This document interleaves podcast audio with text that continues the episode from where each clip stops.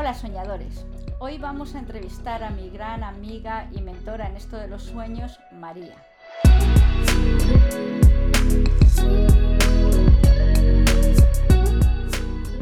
María, bienvenida.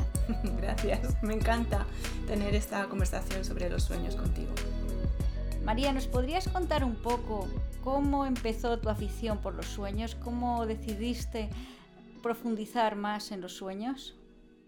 Vale, supongo que como la mayoría, pues yo de pequeña eh, soñaba y recordaba mis sueños. Y recuerdo que, que, soñaba que volaba, que me perseguía algo o estaba yo en peligro.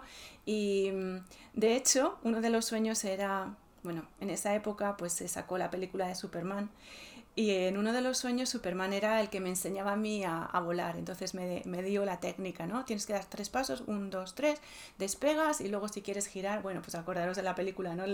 mueves un brazo, mueves el otro y vas girando derecha e izquierda. Eh, esa, esos sueños para mí fueron fascinantes. Pero es verdad que luego te vas haciendo mayor y, y como que los sueños ya no son tan intensos o no los recuerdas tanto y es una cosa que en mi vida pues eh, desapareció. Pero luego lo que ocurrió es que empecé a visitar una iglesia con mi marido y fue curioso porque a los, pues no pasaron a lo mejor más de tres o cuatro visitas, tuve un sueño muy raro. Y el sueño era que yo, bueno, tengo que decir que en ese momento que visitamos esta iglesia yo no era consciente de tener ninguna relación personal con Jesús. Sí que es verdad que le conocía, yo he crecido en un colegio o sea, he, ido a educación católica, em, tengo conciencia o una tradición católica por ser española y todo esto, pero no era consciente de una conexión con Dios personal o íntima. Y empezamos a visitar esta iglesia y soñé que estaba mirando un, un escaparate y en el escaparate pues había unos peluches bastante bonitos, muy así como adorables, así, y les empecé a mirar a los ojos y se empezaron a hacer los ojos cada vez más grandes. Después, aparte de hacerse grandes, se hicieron un poco más feos. Luego el peluche ya no tenía nada de adorable, era más bien un poco desagradable, me empezó a entrar un poco de miedo. Se parecían cada vez más a los gremlins y, bueno, yo eché a correr. Dije, guau, esto no me está gustando, eché a correr. Y estos peluches se iban transformando cada vez más en, en algo tan grande que se escapaban del escaparate y se habían convertido en una especie de nube negra espesa que me perseguía. A estas alturas del sueño yo ya iba corriendo por la calle em, buscando un refugio. Encontré una nave que estaba vacía y dentro de esta nave pues me encontré a una persona que yo había visto en esta iglesia. Era uno de los líderes de, de la alabanza y yo le dije, por favor, por favor, tienes que ayudarme y esta persona con una sonrisa de oreja a oreja que, jamás olvidaré me dijo, no hay nada que yo pueda hacer, solo él puede ayudarte. Buah. Y ahora lo miro y me parece un sueño tan fácil de interpretar, pero curiosamente en esa época yo no tenía ni idea de lo que significaba. Entonces lo que hice fue contárselo al padre de mi marido, que también tiene experiencia, él tiene una relación personal con Jesús y tiene experiencias de sueños en los que ha recibido dirección, ha sabido, por ejemplo, si tenía que vender su casa o no. Es una persona bastante espiritual. Entonces le conté mi sueño, él me contó su testimonio y esa misma noche pues yo hice un pacto, por decirlo de alguna forma, entregué mi vida al Señor y le dije, mira, yo quiero yo quiero más de esto, yo quiero más de ti, yo quiero, te entrego todo lo que yo soy. Y, y bueno, ahí quedó la cosa. Esa fue. ¡Wow! O sea que realmente tu, tu conversión se, se, debe a ese sueño en parte. Sí, es verdad que hay gente que os escucha a veces de gente en países musulmanes donde se convierten porque Jesús se presenta a ellos en sueños. Ese no fue mi caso, Jesús no se presentó, pero sí que de alguna forma eh, yo busqué a Dios a través de este sueño, porque fui consciente de que necesitaba ayuda, de que algo malo me perseguía y que la única protección estaba en Él. Interesante, o sea que tú entendiste que, que Dios era la única ayuda a través de ese sueño. ¿Y hay algún otro sueño que te haya marcado tanto como este que nos quieras compartir? Sí, la verdad es que, bueno, durante un tiempo pues yo ya mm, dejé a lo mejor de prestar atención a mis sueños. También es verdad que mm, dentro de lo que es el mundo de la iglesia, por lo menos donde yo he crecido, pues el, el, tema de los sueños no es algo que salga en el diálogo, no, no se comparte mucho, no se expone, no se enseña. Sin embargo, a mí me pasó algo donde el sueño, un sueño tuvo un impacto eh, crucial. Bueno, había pasado una cosa muy dolorosa en mi vida, había habido unas relaciones que me habían hecho mucho daño, hasta el punto que yo estaba hablando con una de mis mejores amigas y le estaba comentando cómo esta persona eh, me había dañado. Yo tenía tanto falta de perdón y tanto rencor que simplemente fue terminar de hablar por teléfono con ella y tuve que, me había removido tanto esta conversación que tuve que ir a vomitar. Así de fuerte fue el impacto, ¿no? De, esta, el impacto emocional de esto que yo sentía. Esa misma noche me fui a la cama, ni, no recuerdo ni orar ni hacer nada especial, solamente eh, tuve un sueño.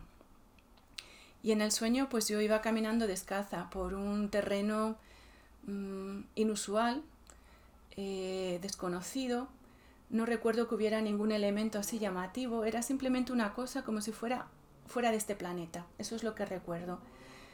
Y, y, recuerdo que decidí mirarme la planta de los pies porque me parecía que estaban sucias. Pero al mirarme más fijamente, lo que vi es que mi planta del pie estaba recubierta de purpurina de color plata. Y también me llamó mucho la atención que cuando yo iba caminando, pues iba dejando huellas como de purpurina de color plata. En esa época yo no sabía nada sobre interpretación de sueños, pero yo me desperté sin saber lo que había pasado, pero totalmente sanada, totalmente eh, había conseguido perdonar o había recibido algún tipo de impartición porque podía pensar en la persona que la noche anterior me había hecho vomitar, el recuerdo, podía pensar en ella y sentir perdón, sentir amor. Me quedé alucinada. No, nunca había escuchado que Dios realmente pudiera dar sueños que sanan. Eso es como yo lo describiría esta, esta experiencia. De hecho, si tuviera que, que describirlo de alguna forma, creo que no fue solamente un sueño.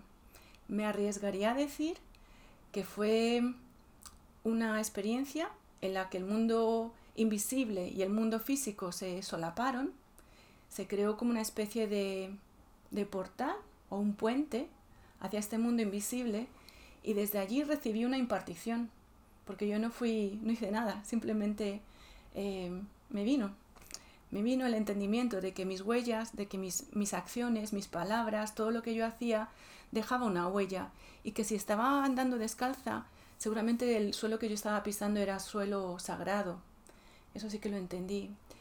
Y, que no me correspondía a mí estar andando con esa falta de perdón, sino dejando huella, dejando la huella de, del Dios que me ha amado. Por eso pienso que los sueños, bueno, aparte de ser mensajes, em, casi siempre son sueños, son simbólicos, a veces Dios nos regala pues tesoros como este, un encuentro sobrenatural eh, durante los sueños. Interesante, María. O sea que, que realmente Dios te dio una impartición, fue algo más que un sueño, fue algo, fue el encuentro entre Dios y tú en ese sueño. Sí, un encuentro espiritual. Y realmente si lo hizo conmigo, estoy convencida de que lo hace con cualquiera, porque ni siquiera se lo pedí. el mismo amor que siente por mí, lo siente por cada uno de, sus hijos. Bueno, María, antes de finalizar esta entrevista, me encantaría que nos comentaras algo más de Ascendiendo. Vale, pues Ascendiendo eh, tiene como objetivo, o uno de sus objetivos principales, es empezar a precisamente hablar de sueños, sacar este diálogo a la luz o esta conversación a la luz porque mm, estoy convencida de que hay muchas más personas que tienen testimonios, tanto como el tuyo como el mío, donde Dios ha, creado un espacio para encontrarse con ellas de forma personal, de forma íntima, de forma transformadora, pues seguramente a través de un sueño, o si no era un sueño, a lo mejor era también una experiencia sobrenatural que ocurrió mientras estaban dormidas. Sería muy interesante escuchar estos testimonios. Sería muy interesante que aprendiéramos a valorar esta forma que Dios usa para comunicarse con el ser humano que pudiéramos empezar a sintonizarnos con el lenguaje que él tiene, el uso de las metáforas, los símbolos, porque a fin de cuentas los sueños son simbólicos, pero Dios usa símbolos y metáforas todo el tiempo. Lo vemos en, las parábolas que usaba Jesús y lo vemos también cuando aprendemos a escuchar su voz eh, al hacer cursos proféticos y empezar a entender las señales de todo lo que pasa alrededor de nuestra vida porque lo que está clarísimo es que Dios siempre está hablando. Lo que ocurre es que nosotros no hemos aprendido a sintonizar con esta frecuencia, con esta voz que Él está constantemente emitiendo. ¿Qué es lo que pasa? Pues que nos perdemos gran parte de lo que Él tiene para nosotros y sabemos que los planes que Él tiene para nosotros son súper buenos, son siempre de bien, que guiarnos, prosperarnos, protegernos, advertirnos. Em, está siempre a nuestro lado, pendiente de cada paso que damos. Ascendiendo busca esto, eh, no solamente que hablemos de sueños, sino también capacitar a otros o despertar en otros el interés por aprender a escuchar a Dios de una forma personal, no tanto por lo que te pueden estar enseñando en un sermón, que es muy importante, pero también aprender a escuchar a Dios de una forma personal para que sus palabras impacten tu vida en el día a día. Muy práctico, muy práctico esto de aprender a escuchar a Dios. Ascendiendo tiene como objetivo precisamente esto, que Dios se convierta eh, realmente en un Dios personal. Como tú hablabas en una de las entrevistas, eh, Dios ha comenzado algo nuevo. Eh, hay una nueva revelación. Dios está sacudiendo lo antiguo, está renovando y es hora a lo mejor de empezar a tener herramientas nuevas. A lo mejor es hora de, afilar un poco el lápiz, eh, sacarle punta y empezar a, a utilizar cosas que habíamos dejado abandonadas o a las que nunca habíamos prestado atención. Eso es un poco el corazón, la visión de ascendiendo. Muchísimas gracias María por tus palabras, muchísimas gracias por tu ánimo y de verdad que te agradezco que hayas concedido esta entrevista. Una cosa que quería comentar es que también hemos creado una página web que hemos llenado de contenido, de historias, de testimonios, de recursos, hemos comentado libros que tanto a ti como a mí nos han ayudado en este, en este camino, en este, en este trayecto. Em, bueno, em, si tenéis curiosidad por saber más, os animo a visitar ascendiendo.org y, y, deseando escuchar vuestras historias, vuestras preguntas y estamos aquí pues para equiparos también si queréis. Muchas gracias María por contarnos eh, tus sueños y por hacernos saber que realmente hay algo más, que Dios te puede encontrar en medio del sueño. Sí, muchas gracias. Gracias por crear este espacio para hablar de sueños.